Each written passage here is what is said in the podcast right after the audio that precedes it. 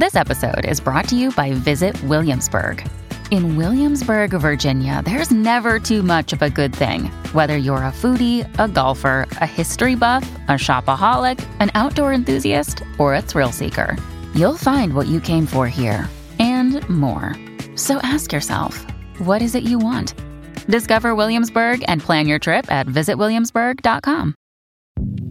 Hi, this is Dahlia Lithwick, host of Slate's legal podcast, Amicus. If you're listening to this show, you might be interested in Amicus's live show that we're hosting in Washington, D.C. on Tuesday, May the 14th.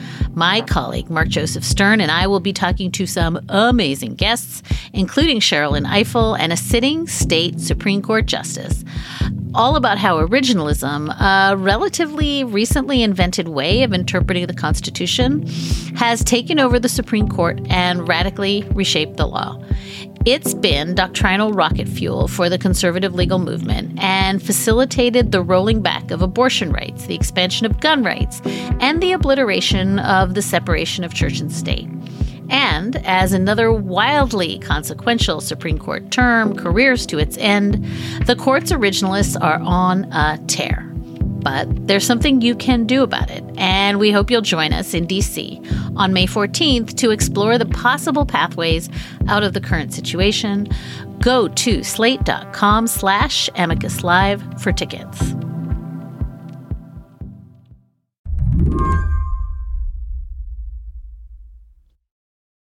You want to just introduce yourself? Yeah, my name is Georgia Wells, and I'm a tech reporter for the Wall Street Journal. If you've heard Georgia's name recently, it's because her reporting has helped unearth some of Facebook's secrets. She's part of a team at the Journal that got a hold of internal company documents, the kind of things that executives write to one another about their products and what they do. And in this case, what Instagram, which is owned by Facebook, does to teenagers' mental health. In the course of your reporting, when you talk to teens, particularly teenage girls, what did their Instagram feeds look like? The teen girls I spoke with, some of them showed me their feeds, but they also described them. And obviously, a huge amount of the content was their friends, but there was also interspersed influencers kind of showcasing often like perfect body, perfect image, perfect life. And then also there was an element of advertising. The number of ads for bikinis these teen girls were receiving, it knocked my socks off. It was like friend, friend, influencer, friend, bikini, friend, friend, bikini, friend, friend, friend, bikini. It was in their face. One of the girls told Georgia about searching for workout tips in her Explore page. That's where you can find new content, but also where the app starts to recommend things for you based on what you've looked at previously. And after she did that search, what it recommended to her was unsettling. Her feed was filled with eat this not that. Here's how to diet more. Here's how to do, you know, eat fewer than x number of calories in a day. And she was quite surprised by kind of how quickly her feed turned into this overall message of your body is not good enough. How did it make her feel? Not good. She described feeling worse about her body when she put the app down than when she had started the session on Instagram. What Georgia found was that Facebook knew all of this. They knew that their app made body image issues worse for girls, that teenagers said it was hurting their mental health. But publicly, Facebook was saying something very different. Sometimes new reporting on Facebook lands with a thud. A story publishes, feels shocking, but then nothing happens. But that is not the case with Georgia and her Wall Street Journal colleagues' recent work. Since their reporting was published, Facebook has been hauled in front of Congress, and the company has started to backpedal, releasing documents, putting products on pause, and trying to get ahead of congressional anger. Today on the show, what Instagram does to teens, what Facebook knew, and whether people have finally had enough.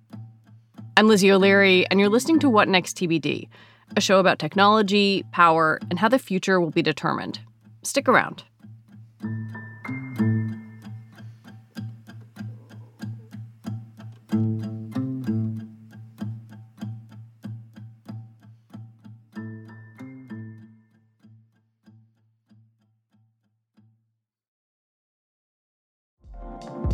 Card is the perfect cashback rewards credit card. You earn up to 3% daily cash on every purchase every day. That's 3% on your favorite products at Apple, 2% on all other Apple Card with Apple Pay purchases, and 1% on anything you buy with your titanium Apple Card or virtual card number. Visit apple.co slash card calculator to see how much you can earn. Apple Card issued by Goldman Sachs Bank, USA, Salt Lake City branch. Subject to credit approval. Terms apply.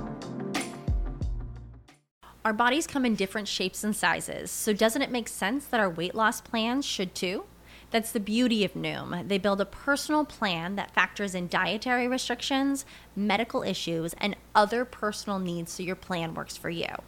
Noom doesn't restrict or shame when you want to treat yourself. Their flexible program focuses on progress instead of perfection. You don't have to give up carbs or anything. And with their daily lessons, you can learn something new about your food choices every day.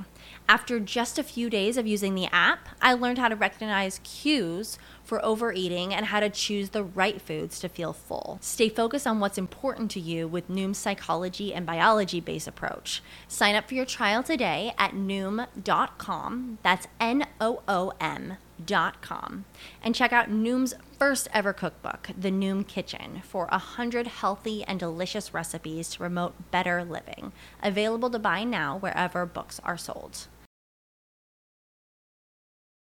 What makes Georgia and her colleagues' recent stories about Facebook so powerful is that during the reporting process, they got their hands on internal company documents and published them.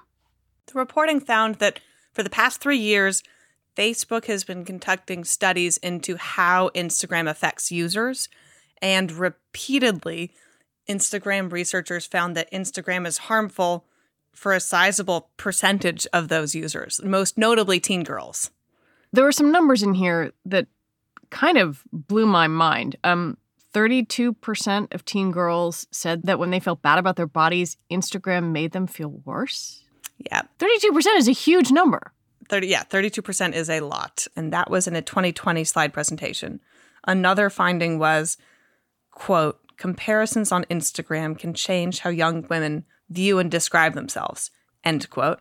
Here's another one quote teens blame instagram for increases in the rate of anxiety and depression. This reaction was unprompted and consistent across all groups. Another finding was among teens who reported suicidal thoughts 13% of British users and 6% of American users traced the desire to kill themselves to Instagram.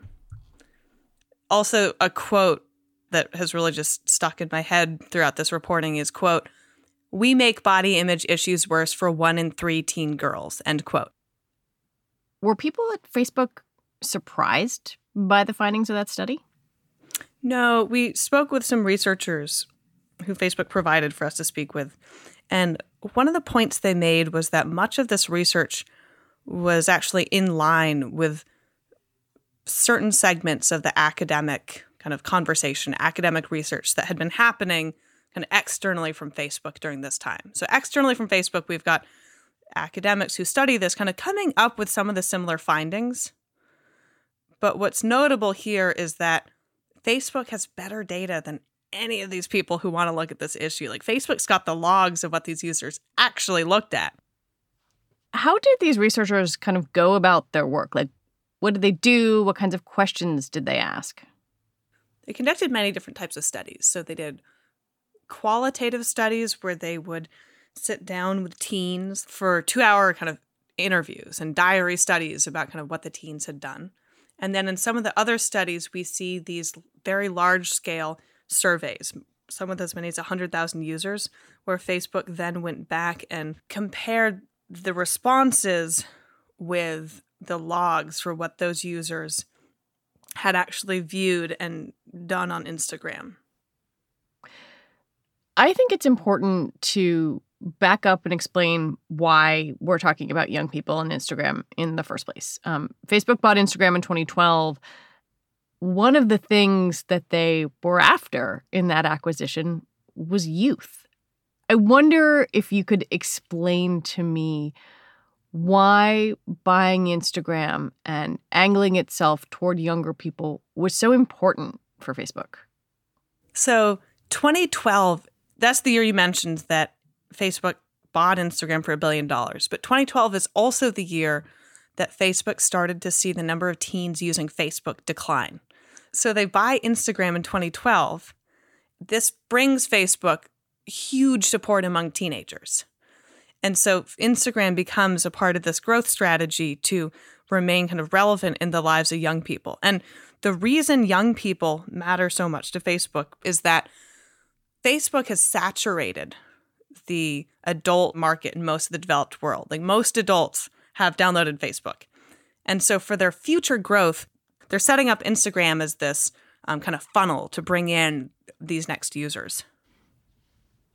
When you started talking to teenagers and and particularly teenage girls for your story, were there things that stood out to you or surprised you about how they use the app or or what the experience looked like for them?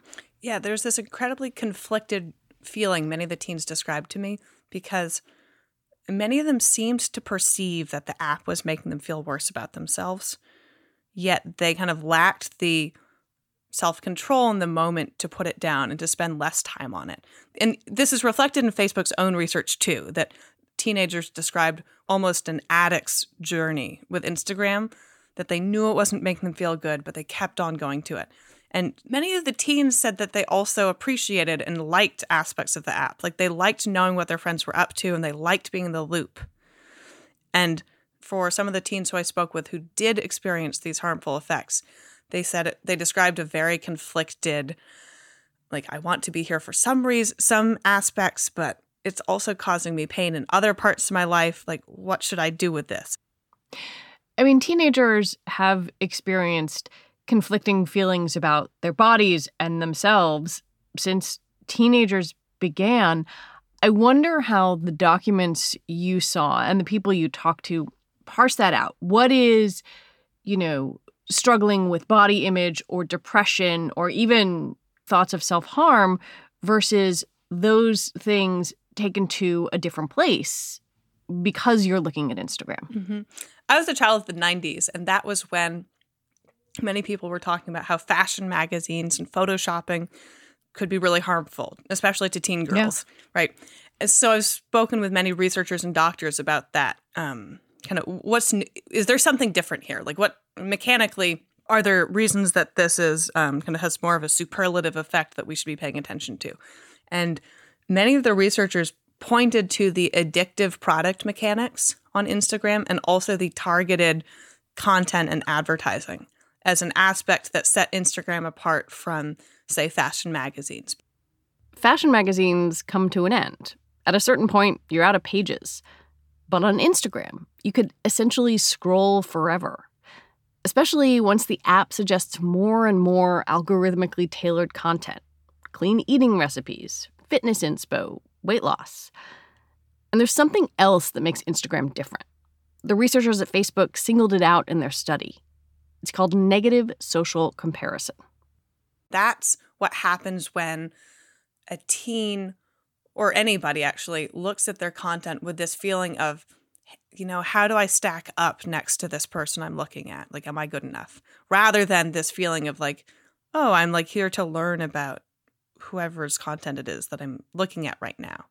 And Facebook's own researchers in the documents say that negative social comparison is worse on Instagram than the other main popular social media apps for teens these days. And they look at Snapchat and they look at TikTok as comparisons. And on Snapchat, the researchers say that the experience for users is often buffered from reality by these kind of silly face filters that tend to be silly rather than beautifying. So it's like you can turn your face into. I like can a, stick a cat on my face. Yeah, exactly. Yeah. yeah, yeah, yeah. While on TikTok, there's a performative element of much of the content on TikTok that also divorces it from reality. While on Instagram, there's this feeling of it's a highlight reel of your life, and this is real. That was a really interesting moment in the documents because in the past, when we've talked to executives at Facebook about some of the mental health issues, they've often framed them more as like, well, this is a media issue or this is a social media issue. But here in the documents, it's saying negative social comparison is worse on Instagram. That's what the company's own researchers are saying. When we come back, Facebook says it's pausing a plan to build an Instagram for even younger kids.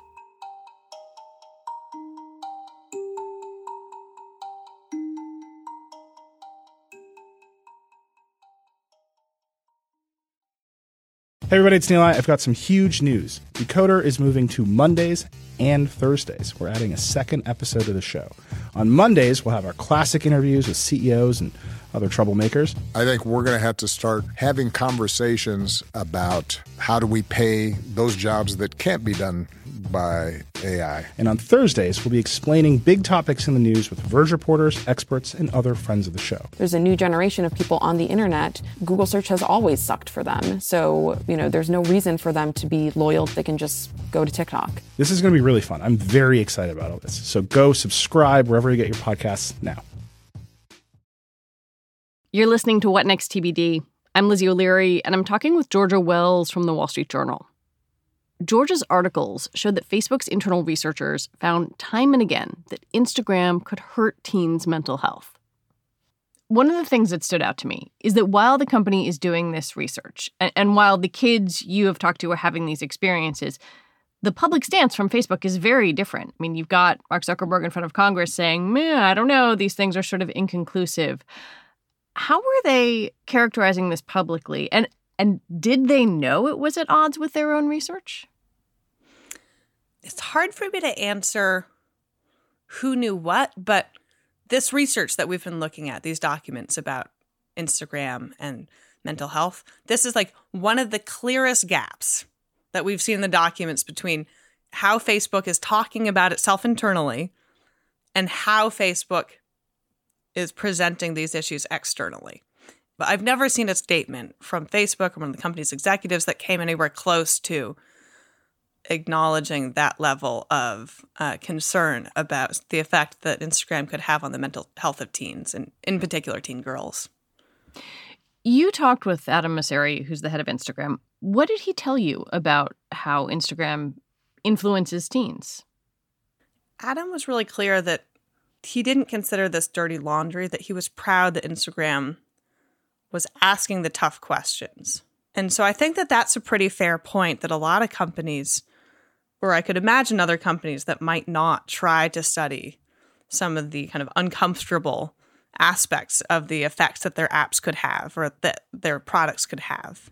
Right. I mean, I guess I could be asking you some questions about TikTok, which also serves up beauty content, weight loss content, algorithmically generated, but but we don't know if they're studying it. Right, exactly. And so I think this brings up some interesting questions like should companies have an obligation to study the effects that their products have on users, on all users?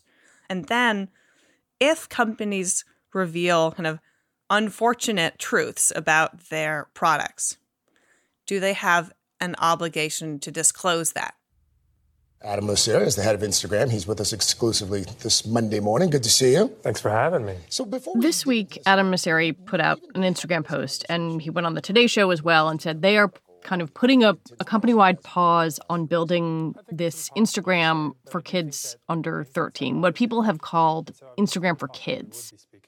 But today we want to talk about how we're going to put the work on pause.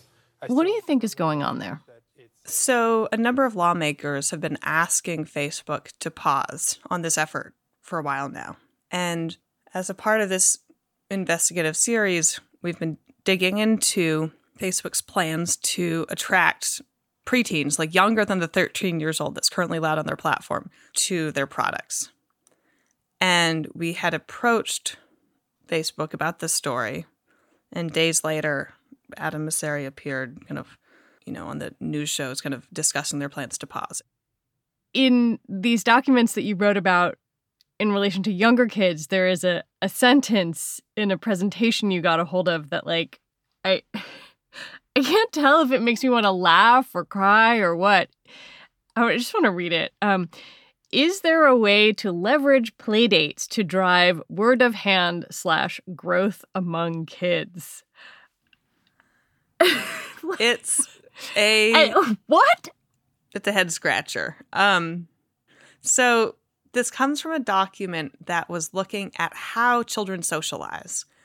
And it's asking this question, or the question that appears to be motivating this document is a is there a way for Facebook to kind of insert itself into either play dates, like as children are socializing, or also the process where children are coordinating the logistics of a play date and looping in their parents? And that Facebook is looking at whether there's a way to in- include its products in this whole process. And as a part of this, Facebook researchers surveyed parents about how they would feel about is there a role for children to have their screens out and a Facebook app open during this play date? And resoundingly, the answer from parents in the documents was playdates are a time when screens are not supposed to be out. The whole point of a playdate is face to face interaction. You know, there's this tension here in all of this. Um, you have a company, Facebook, which puts so much time and money into these products, but also into doing this really fine grained research. And they haven't really made that research public until you publish these. But they also, when confronted with these issues, sort of throw up their hands and say, like, whoops, well, we didn't mean for those bad things to happen, or well, we do these little fixes around around the margins. How do you square that? Like, does that wash for you? In the past, we've seen incident after incident of different things that went wrong on Facebook and the company appearing to treat it as a PR issue rather than as a product issue. And in this case, what's new here though is for Facebook to come out and say they're actually going to pause with Instagram Kids. Maybe this is a sign that something different is happening.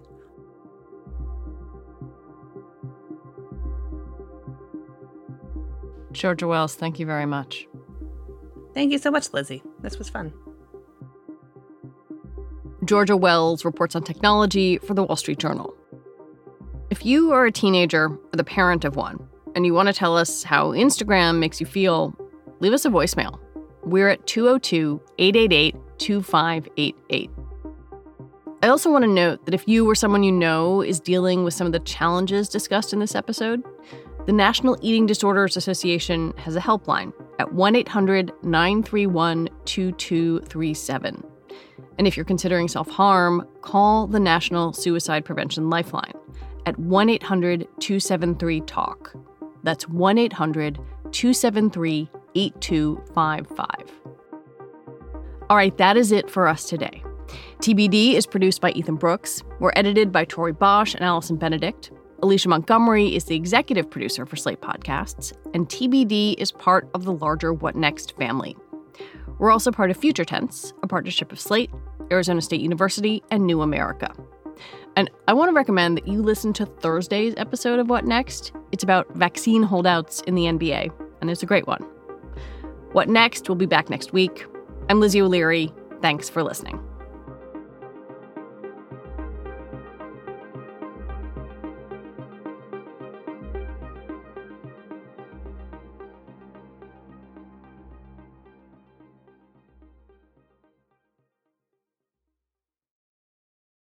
Without the ones like you, who work tirelessly to keep things running, everything would suddenly stop. Hospitals, factories, schools, and power plants, they all depend on you. No matter the weather, emergency, or time of day, you're the ones who get it done. At Grainger, we're here for you with professional grade industrial supplies. Count on real time product availability and fast delivery. Call clickgrainger.com or just stop by. Grainger for the ones who get it done.